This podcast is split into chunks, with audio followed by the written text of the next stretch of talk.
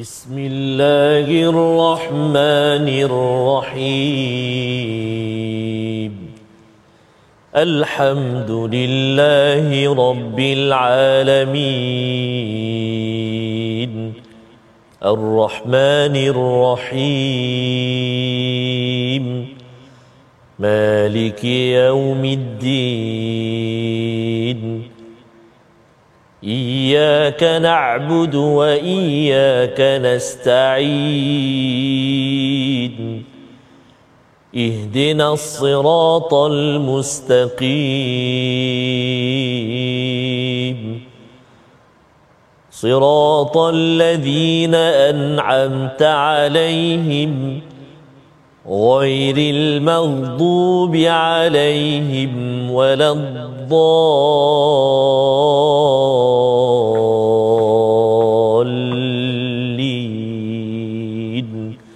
آمين. صدق الله العظيم. الحمد لله رب العالمين والصلاة والسلام على أشرف الأنبياء والمرسلين سيدنا محمد وعلى آله وأصحابه أجمعين. أما بعد Assalamualaikum warahmatullahi wabarakatuh. Apa khabar tuan-puan, ibu ayah, para penonton yang dirahmati Allah sekalian?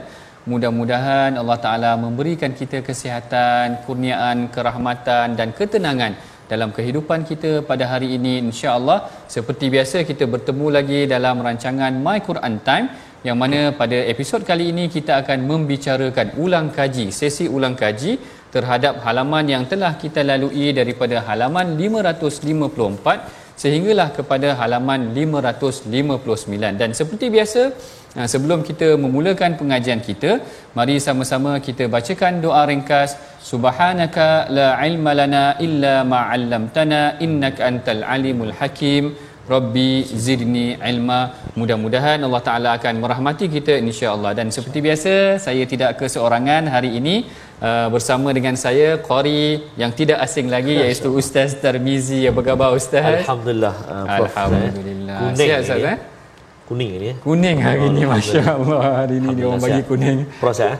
Alhamdulillah sihat dan dan tidak lupa juga Ya. ha hari ini kita ada seorang Masya tetamu yang sangat istimewa Ya. yang saya selalu kagum dengan orang-orang yang mempelajari ataupun uh, men- mendalami Islam ini tidak seperti kita kadang-kadang kita ni mungkin Betul. uh, uh, dah lahir-lahir Islam katakan begitu ha. bersama dengan kita Ustaz Abdul Ghani Krishna Murti apa khabar Ustaz Baik, Alhamdulillah. saya panggil Ustaz boleh Ustaz pun boleh lebih baik panggil saya brother. Okey, brother. Kalau- Gelaran brother. Kalau brother Abdul Ghani uh, berkehendakkan uh, panggil brother pun tak tak jadi masalah. Boleh kita panggil dua-dua gila-gila nanti.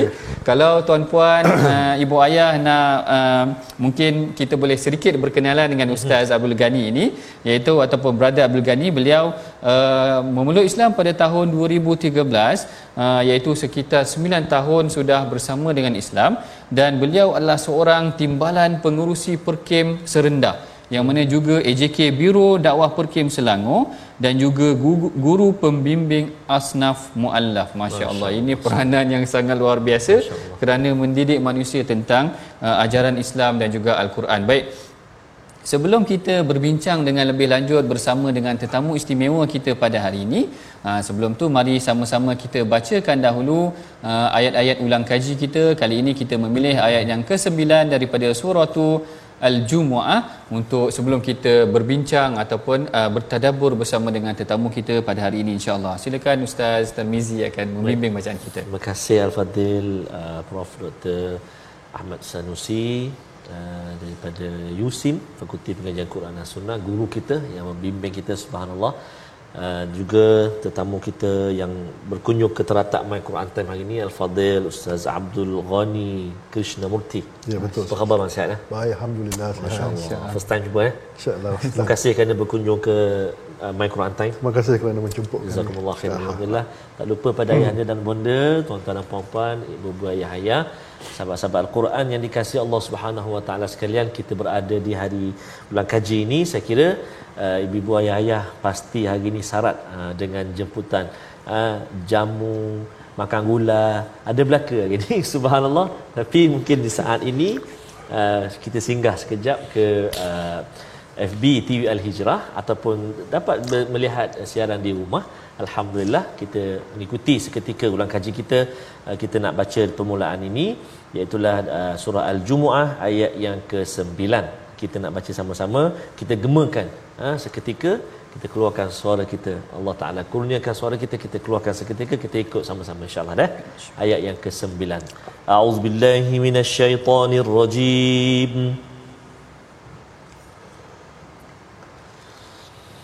Ya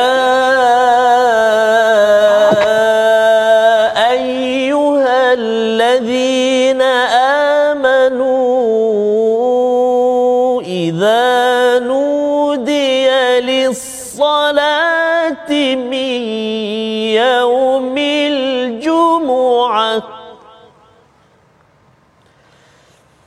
إذا نودي للصلاة من يوم الجمعة فاسعوا إلى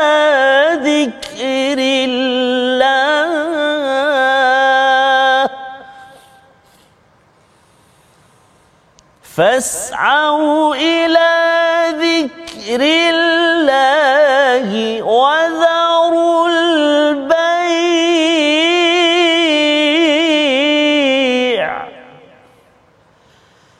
ذلكم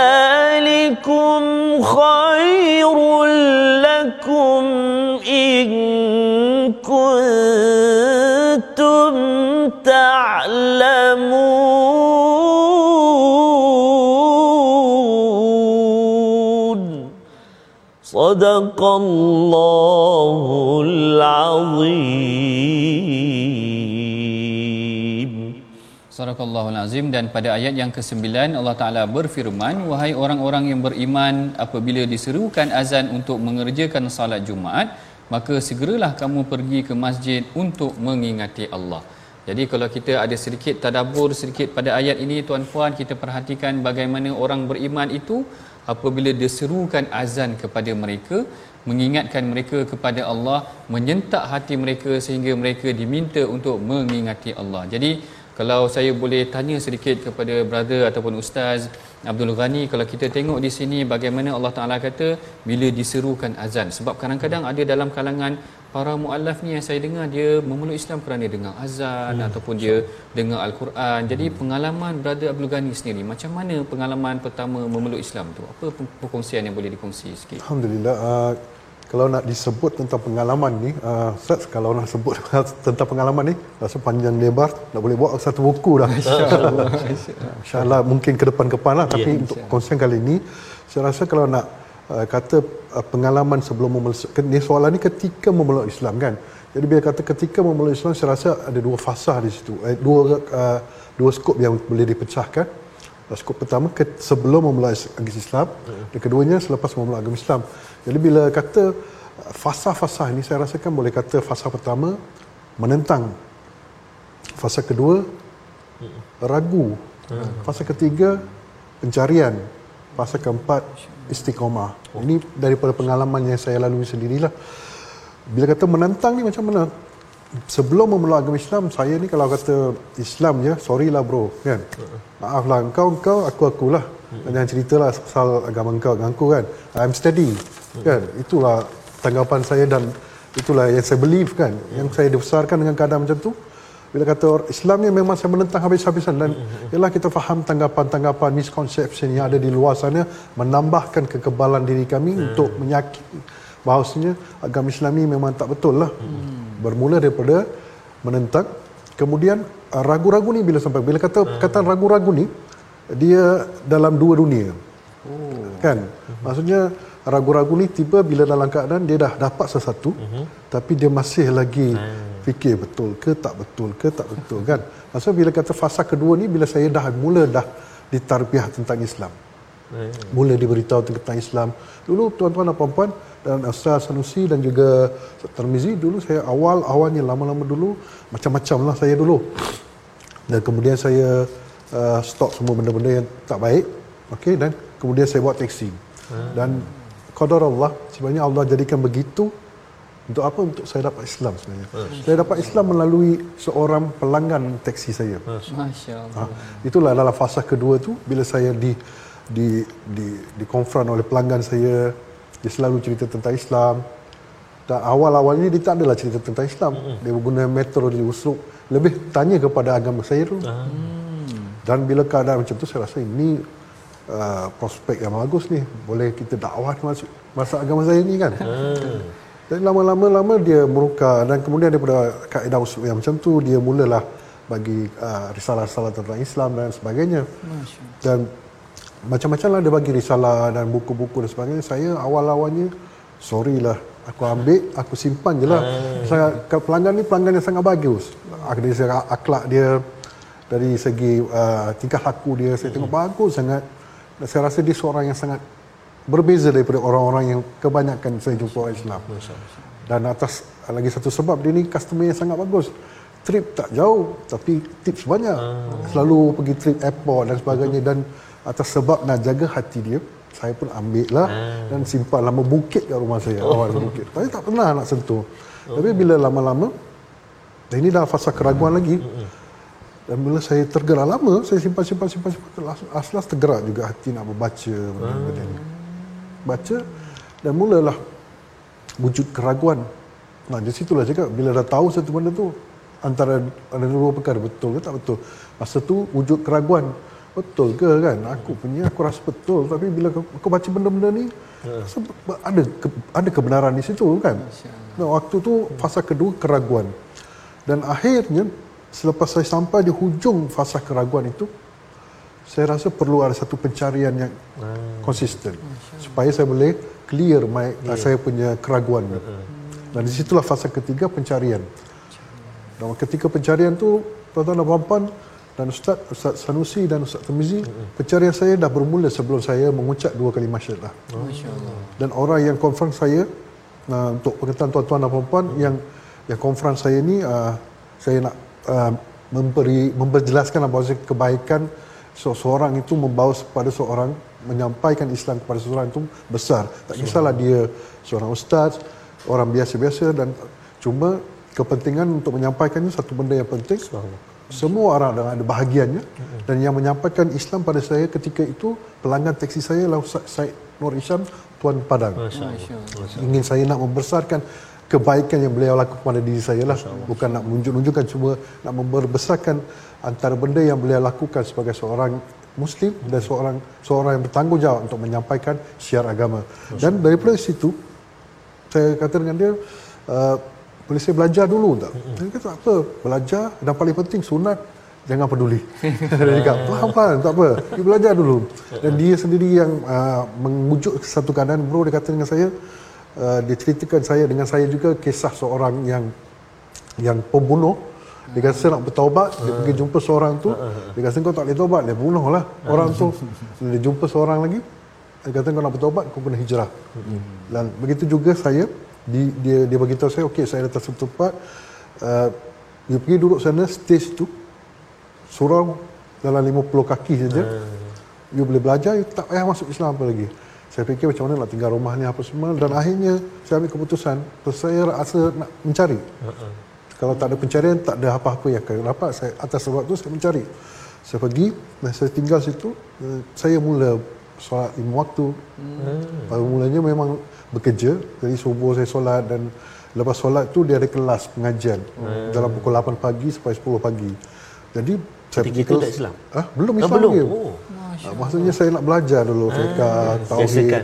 biasa yang bab berkajian mengaji semua kan hmm. dan guru ustaz yang mengajar tu pun dia mengajar fiqh tauhid uh, mengaji kan saya ikut-ikut dulu lah dan dari situ lepas habis pukul 10 tu saya bawa lah teksi hmm. mana teksi dan sebagainya semalam malam dan selepas itu saya ada konflik. Lepas tu saya faham baru faham dah mengerti apa itu Islam dan sebagainya. Lepas pencarian tu saya rasa di hujung pencarian tu saya perlu ada satu benda yang kata full stop. Hmm. saya tidak boleh hidup dalam dua dunia. Dan apa-apa yang kita nak capai dalam kehidupan ni kita kena ada satu usaha yang yang sekuat-kuatnya ke arah tu. Dan saya fikir dengan keadaan saya yang tak mengiktiraf diri saya sebagai Islam Dan tuan-tuan dan puan awal 2 tahun ni, peringkat yang pertama tu, saya mengucap kalimah sendiri. Saya mengucap kalimah syahadah, asyhadu la ilaha illallah wa asyhadu anna muhammad rasulullah. Dan saya dekat dengan Ustaz Syed Islam, Ustaz saya dah Islam dah. Saya bila kamu pergi berjawab dengan Islam? Saya mengucap sendiri, oh baguslah kamu dah ada hubungan dengan Allah. Jadi saya beranggapan begitulah awal-awalnya. Dan banyak konflik-konflik Allah hantar hujan. Oh. Allah hantar hujan dan berbagai-bagai. Sebabnya hujan tu untuk apa? Bukan untuk menyakitkan saya. Untuk, untuk saya membuat satu keputusan. Tidak guna kau hidup di dua dua alam mm-hmm. dan kau kau punya dipunyai oleh Tuhan punya satu alam yang benar. Allah Subhanahu Wa Taala. Itu yang hujan ni dan akhirnya 5 hari bulan 8 2013 saya mengambil satu keputusan yang muktamad untuk menggelarkan diri saya secara official lah sebagai seorang muslim di pejabat agama Islam uh, Shah Alam. Hmm. Dan kemudian pasal keempat ialah pasal untuk istiqamah. Hmm. Ini paling paling penting, paling paling penting. Ramai kita tengok yang memeluk agama Islam awal-awalnya sangat uh-huh. sangat uh, teruja mencari Islam, kemudian apa yang jadi tidak ada satu uh, backing system okay. untuk membantu mereka ataupun pada diri mereka sendiri untuk mereka istiqamah. Bagi saya apa yang saya nampak persekitaran itu memainkan peranan. Orang-orang yang terdekat Betul. mereka juga sebagai backup system pada para mualaf ni hmm. untuk membantu mereka untuk membimbing mereka untuk mengajar mereka mendidik mereka ialah yang masuk Islam ni dunia baru semua benda baru tak tak macam Betul. mana ke mana nak tuju nak cari ilmu apa semua Betul. jadi kita sebagai uh, saudara-saudara mereka perlu membantu mereka untuk untuk bagi satu mereka satu jalan yang konsisten macam mana hmm. nak? Okey kamu nak belajar saya boleh hantar sini belajar. Dan ini penaharan yang sangat penting. Bukan saja di pada diri mualaf bahkan pada orang-orang yang di sekitar. Pada diri mualaf itu sendiri pun kena ada satu hmm. uh, kekuatan, kekuatan. untuk untuk istiqomah lah maksudnya bila dah, dah dapat uh, stop di sini untuk di sini kita nak pergi belajar. Kena istiqomah pergi belajar kena istiqomah solat. Ialah pada awal-awalnya lah kita goyang-goyang juga macam mana nak solat lima waktu? Hmm. dulu tak ada pun lima waktu. Dulu tak ada pun nak bangun subuh. Dulu tak ada pun nak nak waktu lima waktu nak solat. tapi bila ialah bila orang ingat lima waktu solat ni enam lima uh, enam lima uh, dah solat lima waktu. Solat pertama. Sedangkan kita ada jarak waktu. Betul. Kan?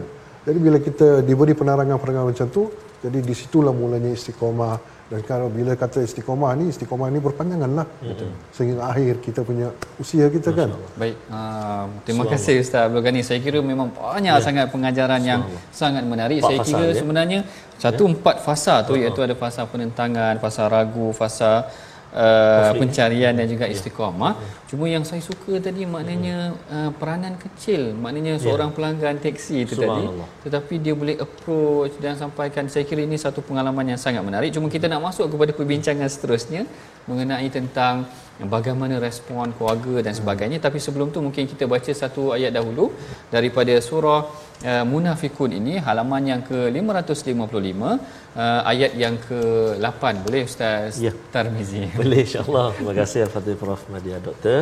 Uh, dan juga bahagia uh, abang Abdul Ghani kita fadil. Dan juga tuan-tuan dan puan-puan ibu-ibu ayah-ayah sahabat al-Quran yang dikasihi Allah Subhanahu wa taala sekalian. Kita nak uh, menjengah ayat yang ke-8 halaman 555 surah al-munafiqun. Jom kita baca sama-sama eh أعوذ بالله من الشيطان الرجيم. يقولون لئن رجعنا إلى المدينة ليخرجن الأعز منها الأذل ولله العزة ولرسوله وللمؤمنين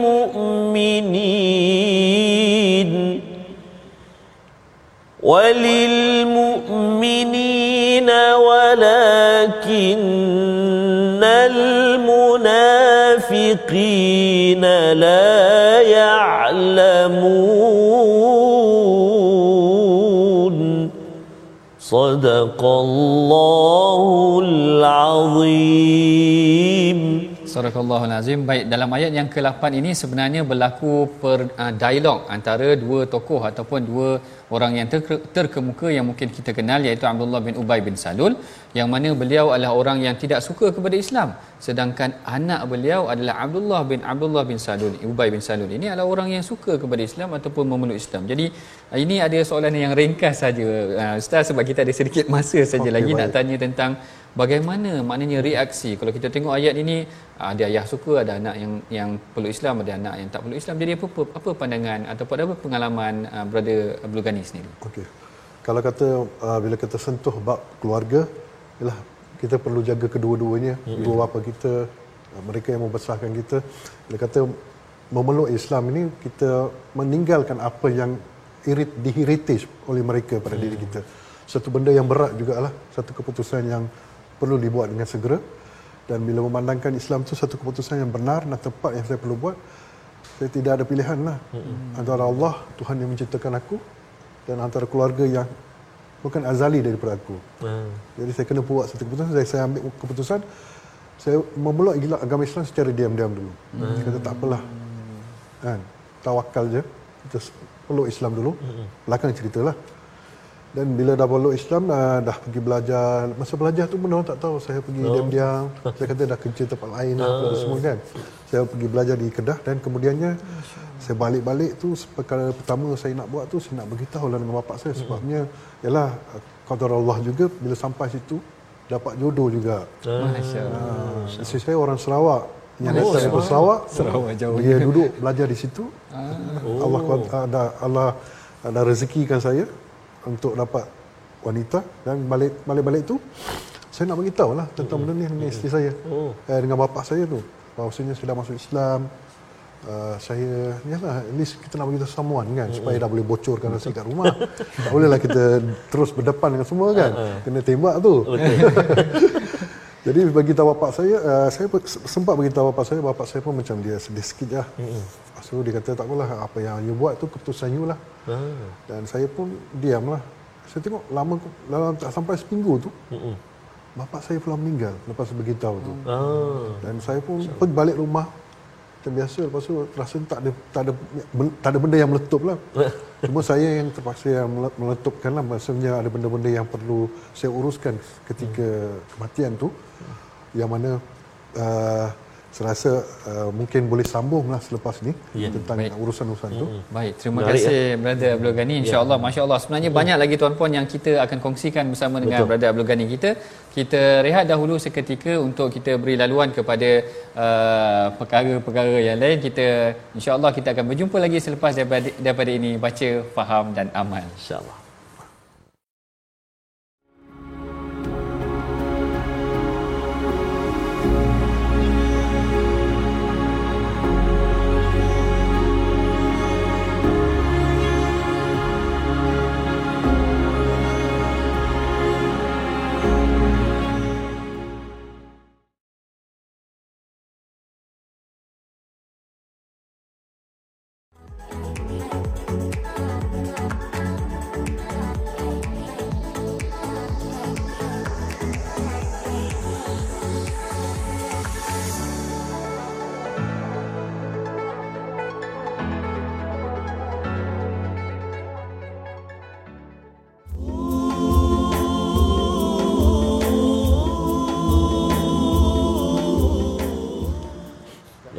Iman mutiara Allah. Iman adalah mutiara subhanallah. Iman tak dapat diwarisi iman tak dapat dibeli. Ianya adalah anugerah yang istimewa daripada Allah Subhanahu wa taala. Dan hari ini kita rasa sangat istimewa ah, kita dapat bersama dengan Fadil Ustaz Abdul Ghani tempat abangan kita yang uh, apa diberi kekuatan oleh Allah Subhanahu wa taala dipilih oleh Allah Subhanahu wa taala untuk kembali kepada agama fitrah agama Islam subhanallah. Uh, seperti mana kata prof di awal tadi kita cemburu sebenarnya. Betul. Ha kita cemburu uh, kerana uh, beliau mendapat anugerah ini uh, mencari. Dan pastinya ada kemanisan yang Allah tidak Allah. dapat digambarkan dengan kata-kata ya, subhanallah. Tanya ha, subhanallah alhamdulillah. 2013 eh? Ya 2013 2013 dah hampir lebih kurang ada 9, 9 tahun 98 eh. ni 9 tahun lah. 98 ni 9 tahun eh? masya-Allah subhanallah. Ustaz uh, prof eh? baik Baik, terima kasih Ustaz Tarmizi dan juga Ustaz Abdul Ghani kita. Ha, tukar-tukar saya. Kejap Ustaz, kejap brother. Minta maaf brother dan Ustaz Abdul Ghani. Baik, kita teruskan lagi sesi tadabur dan akan ada sedikit lagi sesi perkongsian dengan Ustaz Abdul Ghani kita insya-Allah tapi sebelum tu kita bacakan dahulu satu ayat daripada surah At-Taghabun yang mana ayat ke-8 daripada surah Taghabun yang menceritakan tentang keimanan iman yang seperti mana yang di dilantunkan nasyidnya oleh Ustaz Tarmizi tadi. Silakan Ustaz ayat ke-8 surah Taghabun. Terima kasih Fadil Prof Nadia Dr. Ahmad Sanusi yang bahagia Fadil Ustaz Abdul Ghani dan tuan-tuan dan puan-puan ibu-ibu ayah sahabat Al-Quran yang dikasihi Allah Subhanahu Wa Taala sekalian. Uh, ayat yang ke-8 kita nak baca di halaman yang ke-556 surah At-Taghabun. Mari kita baca. أعوذ بالله من الشيطان الرجيم. فآمنوا بالله ورسوله والنور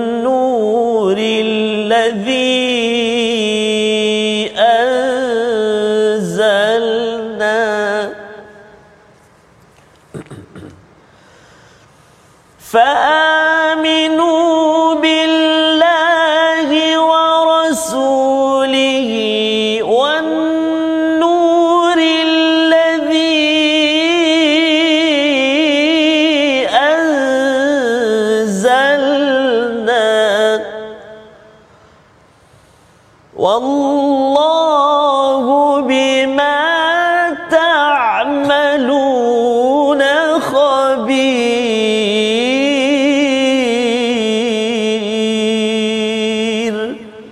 صدق الله العظيم Surah Nazim dan pada ayat yang ke-8 Allah Taala beriman uh, berfirman oleh itu berimanlah kamu kepada Allah dan Rasulnya serta kepada penerangan cahaya Al-Quran yang kami turunkan. Ha, menarik dalam ayat yang ke-8 ini Allah Taala sifatkan Al-Quran itu sebagai cahaya dan Allah Taala suruh kita beriman kepada Allah dan Rasulnya dan mengikuti panduan Al-Quran itu sendiri. Jadi saya nak berbalik balik kepada Ustaz Abdul Ghani kita. Kalau kita tengok tadi pengalaman Ustaz memeluk Islam, diterima ataupun ada respon daripada keluarga. Kemudian nak tahu juga kalau ada pengalaman-pengalaman yang tidak dapat dilupakan. Hmm. Sementara menerima ataupun belajar Al-Quran ataupun hmm. menerima keimanan ini. Apa pengalaman yang Ustaz tak boleh lupakan? Maksudnya uh, pengalaman yang tak boleh lupa ketika saya memeluk Islam lah. Betul, betul. Antara pengalaman yang saya rasa sangat-sangat uh, saya tak boleh nak lupa dan pengalaman yang hmm. kiranya sentiasa menjadi pembangkit iman saya Subhanallah. tentang Islam dan kebenarannya. Ia, ia berlaku pada tahun pertama pengislaman saya. Hmm. Itu ketika uh, bulan puasa tak salah saya, saya masih ingat lagi bulan puasa. Uh, waktu tu uh, sebelum uh, solat uh, zuhur dan selepas solat zuhur uh, eh, sebelum solat zuhur ma- maaf sebelum solat zuhur hmm. saya buka, uh, saya uh, buka Quran saya buka Quran ni macam yalah dulu awal-awal tak berapa pandai lagi apa ada ada Quran semua saya just buka Quran macam tu belik je uh-huh. dan saya bacalah uh, ayat Quran tanpa saya tahu apa tajuk dia apa apa benda yang uh-huh. saya baca tu uh-huh. dan kemudiannya saya tutup saya tutup uh, dan saya semayang zuhur lepas tu kembali uh, pergi semayang zuhur sebelum sembahyang zuhur tu lepas uh, saya tutup Quran tu saya bermimpi. Hmm. Misalnya lepas baca surah tu saya bermimpi mimpi uh, seolah-olah saya dalam keadaan satu alam yang sedang kiamat. Masya-Allah. Kiamatnya macam mana? Macam mana saya nak gambarkan? Bila kita baca-baca kita faham juga keadaan-keadaan yang Allah kalamkan uh, keadaan-keadaan uh, dunia tengah kiamat uh, langit terlalu dekat dan saya ada di atas puncak sebuah bukit oh. dan di bawah bukit-bukit itu semua orang-orang yang non believers tidak beriman pada Allah mm-hmm. dan mereka kata sebelum ini diperingatkan dikatakan kami tidak yakin kami tidak percaya tapi hari ini saya percaya saya nampak saya lihat. Mm. macam mana kami nak selamatkan diri? Saya kata tak ada jalan lagi. Saya cakap mengucap mengucap saya kata tiga kali dan saya pun tersedak ya, saya rasa bangun ya. saya rasa pelik sangat kenapa mimpi macam ni kan? Apa benda ni? Dan waktu tu dah sampai waktu zuhur Lepas semain zuhur dan balik-balik semain zuhur tu ialah sepanjang nak pergi solat tu pun ter, terbayang-bayang mimpi mm-hmm. tak pernah mimpi macam ni. Apa benda mimpi ni kan? Mm-hmm. lepas balik semain zuhur tu saya ingat apa benda? Cuba hati saya digerakkan pergi buka balik lah Quran. Kita nak cari jawapan. Mm-hmm. mesti kat Quran juga kan? Allah gerakkan hati dan saya buka kan? Biasa kita uh, baca Quran kita kan ada ada penanda buku. saya tutup buku uh, Quran tu macam tu. Dan saya buka balik uh, bahagian mana yang saya baca tu mm-hmm. supaya saya nak tahu apa apa surah yang saya baca saya buka dan saya tengok surah yang saya baca tu surah al-qiyamah Oh, subhanallah Al-Qiyamah. eh? dan memang kenalah dengan mimpi yang saya dapat tu itu antara benda-benda mukjizat Quran Subhanallah. Masya Allah. yang Allah nampakkan pada diri saya di awal-awal pengislaman yang saya rasa benda ni saya cu- cuba peringatkan pada diri saya ialah kita manusia kadang-kadang up and down Ya, iman kita Betul. Dan benda-benda macam ni adalah pemangkin iman kita.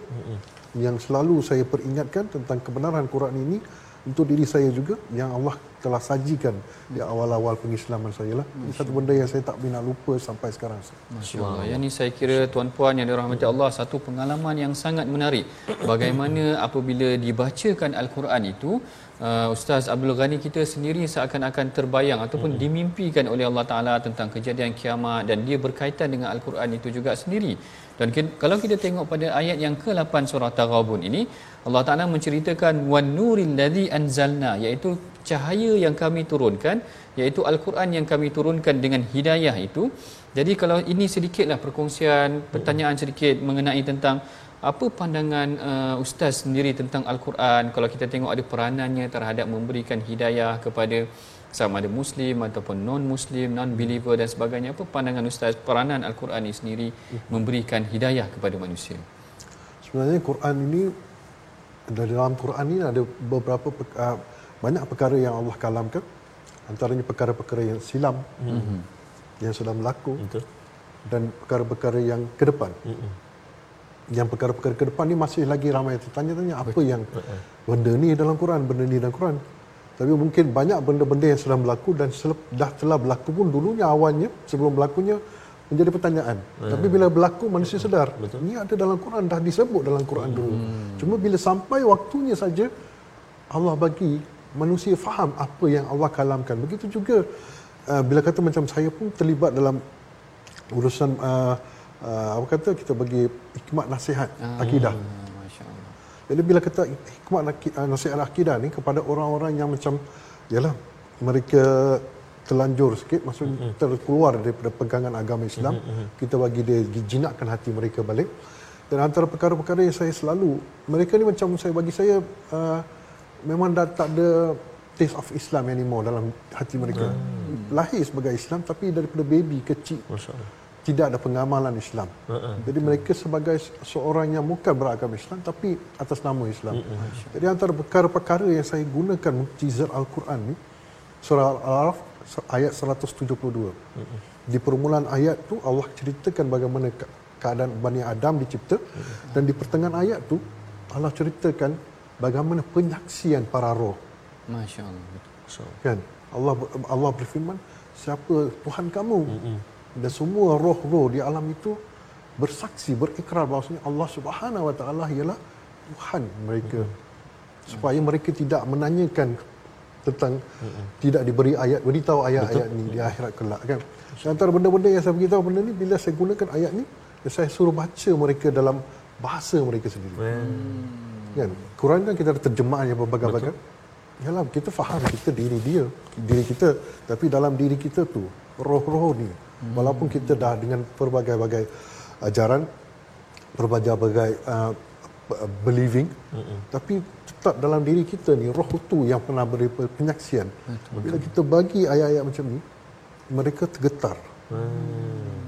bagi saya ialah kita bagi bukan usul hidayah. Hmm. tapi kita boleh getarkan benda ni. Bukan waktu tu. Kadang-kadang dia baca dia rasa something dia balik rumah mungkin lupa. Mungkin this thing will awaken back. Dia akan hmm. membangun balik ingatan itu waktu-waktu yang tiba. Jadi bagi saya uh, banyak benda yang dalam Quran antaranya lagi perkara-perkara sains yang diceritakan dalam Quran. Hmm. benda ni uh, ialah kita kata uh, contoh uh, kita kata satu benda yang Allah nak jadikan mukjizat Al-Quran ini untuk yang memilih uh, rasul kita mm-hmm. Nabi Muhammad sallallahu alaihi wasallam sebagai ummi supaya tidak timbul soal jawab soal tanya Uh-uh. Quran ni boleh dia nabi buat kan itu benda yang mukjizat juga bagi saya tu dan keduanya banyak benda perkara-perkara sains yang diceritakan dalam Quran yang mengiktiraf sains bukan hmm. sains tu yang mengiktiraf Quran hmm. Quran yang mengiktiraf sains hmm. perkara-perkara yang berlaku dalam perut ibu janin hmm. 1400 tahun yang lepas kalau kajian-kajian sains menggunakan teknologi-teknologi yang hebat hmm. ni pun dalam 200 tahun 150 tahun lah kita bagilah 200 tahun hmm. untuk dia orang sains ni hmm orang pakai alat-alat yang teknologi untuk untuk membuktikan perkara-perkara ini tapi dalam Quran 1400 tahun yang lebih dah diceritakan Betul. secara detail subhanallah tak ada teknologi tak ada benda. Mm-hmm. macam mana boleh ceritakan? Dah banyak benda lah. Antaranya pertemuan dua laut. Mm-hmm. bagaimana kematian Fir'aun. Dan macam-macam perkara-perkara sains yang masih dalam persoalan sains tapi dah dah terjawab dalam Quran. Subhanallah. Kan? Ini benda-benda yang mungkin boleh kita kaitkan dalam membuktikan kemujizatan Al-Quran. Al Masya Allah, Masya Allah. Saya kira tuan-puan, ibu ayah yang dirahmati Allah sekalian, sekurang-kurangnya ada tiga perkara yang kita lihat daripada perkongsian saudara ataupun ustaz Abdul Ghani kita mengenai tentang peranan Al-Quran itu dari perspektif beliau sendiri. Yang pertama bagaimana personal experience dia, pengalaman peribadi beliau membacakan Al-Quran, Allah Taala memberikan uh, hidayah ataupun uh, mimpi yang melihatkan kepada apa yang pengajaran daripada apa yang dibaca daripada suratul qiyamah. Yang keduanya bagaimana beliau berkongsi mengenai tentang roh tu tadi. Betul juga kalau kita mungkin kita tak yakin dan sebagainya tetapi Allah Taala dah cerita dalam Al-Quran roh ini telah bersaksi. Bala syahidna, kami telah bersaksi dah perkara yang telah ditunjukkan ataupun di diperintahkan oleh Allah Taala pada alam roh dan yang ketiganya yang agak menarik juga pada zaman moden ini hmm. iaitu zaman sains ini yang mana ada penyaksian-penyaksian yang boleh diberikan sebagai panduan bagi mereka yang mungkin baru untuk mempelajari Islam tentang beberapa peristiwa yang disebutkan dalam Al-Quran tentang kematian Fir'aun, tentang Marajal Bahrain Yaltaqiyan, tentang bertemunya dua laut tetapi mereka tak bertemu dan sebagainya. Begitu juga dengan uh, perkembangan janin ya satu perkara yang luar biasa juga yang dikongsikan oleh Ustaz Abdul Ghani. Kita tentang peranan Al-Quran yang sangat menarik yang diturunkan oleh Allah Taala sebagai cahaya seperti yang disebutkan dalam surah At-Taghabun ini. Dan seterusnya kita pergi kepada halaman yang seterusnya. Halaman ke 557 mari tuan-puan sama-sama kita tadabbur sedikit. Ayat yang ke-11 eh? Betul Ustaz Tarmizi ayat yeah, ke-11 daripada surah At-Taghabun mengenai tentang apa yang akan kita bincangkan selepas ini insya-Allah. Silakan Ustaz Tarmizi. Baik, terima kasih Al-Fadhil Prof. Uh, juga bahagia Al-Fadhil Ustaz Abdul Ghani. Tuan-tuan dan puan-puan ibu ayah sahabat Al-Quran dikasihi Allah Subhanahu wa taala sekalian. Mungkin selepas ini kita nak tahu juga kali uh, Ustaz nak kongsikan kita antara surah favorite. Ah, ah kejap lagi. Saya baca dulu. Nanti mungkin boleh kongsi dengan kami lah. Mungkin ada surah ataupun ayat yang memang menjadi kita kata apa? Ayat yang sangat-sangat disukai lah ha, oleh apa nama ni Ustaz Abdul ni. Kita baca dulu ayat yang ke-11 uh, di halaman 557 surah At-Taghabun. Jom kita baca. A'udzu billahi minasyaitonir rajim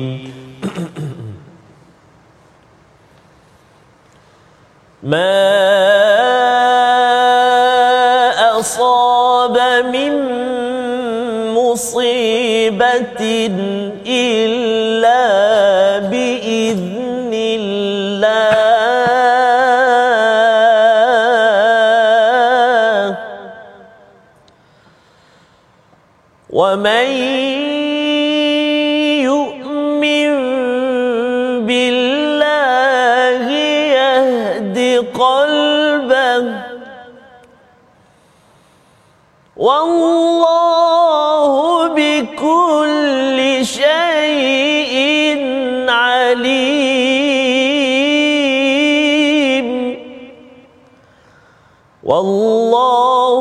بكل شيء عليم.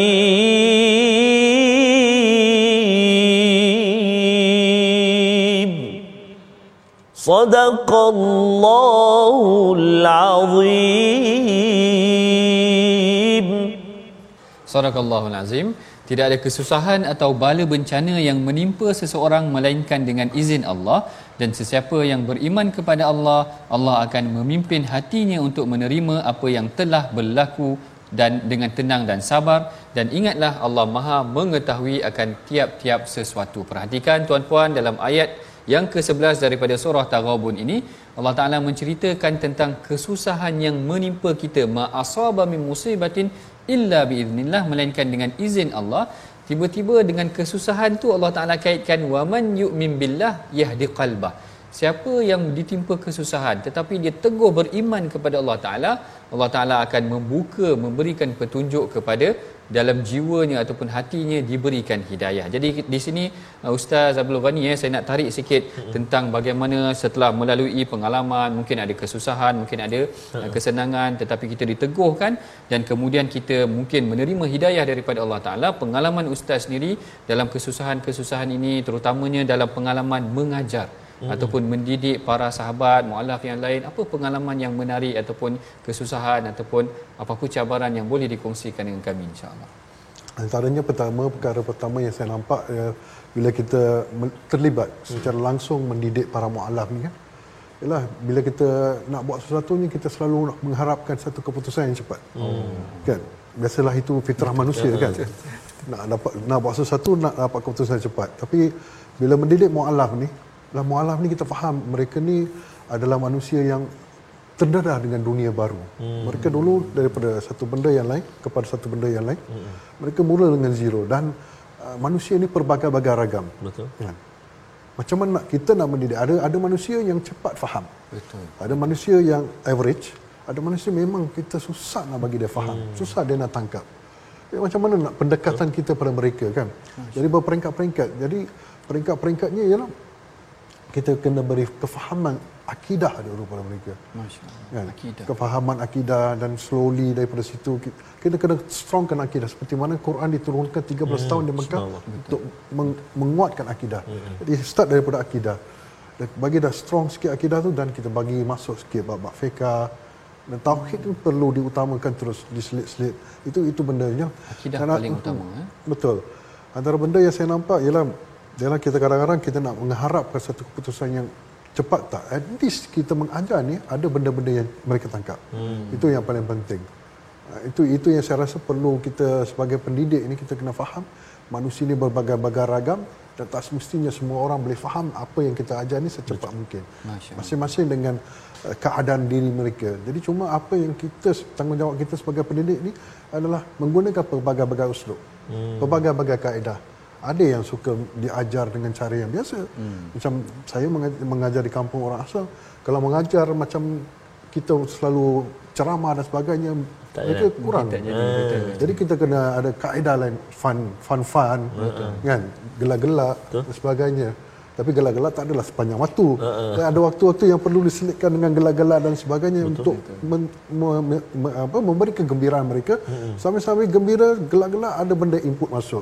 Itu cara mereka dapat input. Uh-uh. Dan itu pelbagai-bagai kaedah lah. Bagi saya sebagai, sebagai guru, saya rasa satu benda yang sangat sangat-sangat besar lah Allah bagi kemuliaan di sini. Antara perkara yang, tiga perkara yang Uh, kita dapat kelebihan selepas kita mati. Betul. Sedekah jariah. Betul. Ilmu yang bermanfaat. Dan juga doa anak yang soleh. Nah, saya dapat peluang yang kedua. Masya-Allah. Masya-Allah. Itulah dia perkongsian daripada Ustaz Abdul Ghani. Allah Taala berikan kelebihan kepada Ustaz Abdul Ghani. Saya kira ini ada satu soalan terakhir saja, ya. ringkas saja. Soalan tambahan daripada Ustaz Termizi tadi.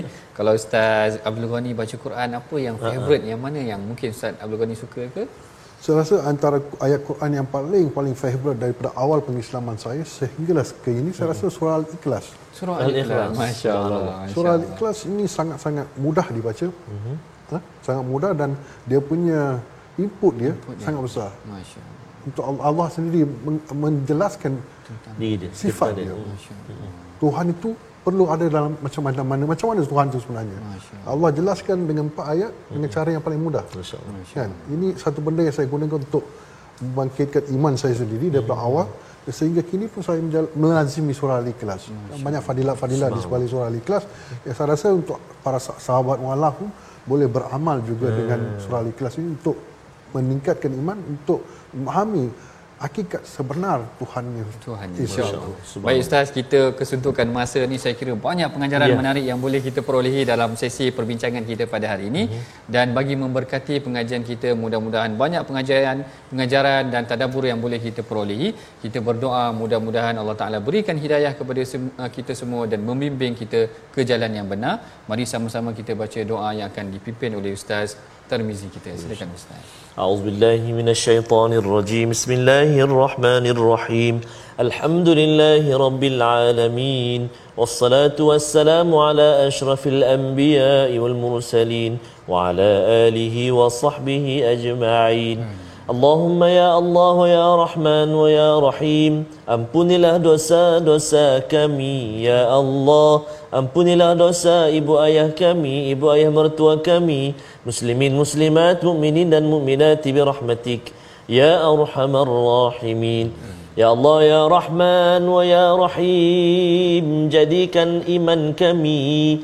Iman yang senantiasa subur mengelilingi mengelilingi kehidupan kami ya Allah. Ya Allah ya Rahman wa ya Rahim. Kadang-kadang iman kami menaik kadang-kadang iman kami menurun ya Allah. Itulah kelemahan kami sebagai hamba-Mu ya Allah namun kita namun kami tidak pernah putus asa memohon kepadamu ya Allah agar dikurniakan petunjuk dan hidayahmu buat kami sepanjang kehidupan kami ya Allah.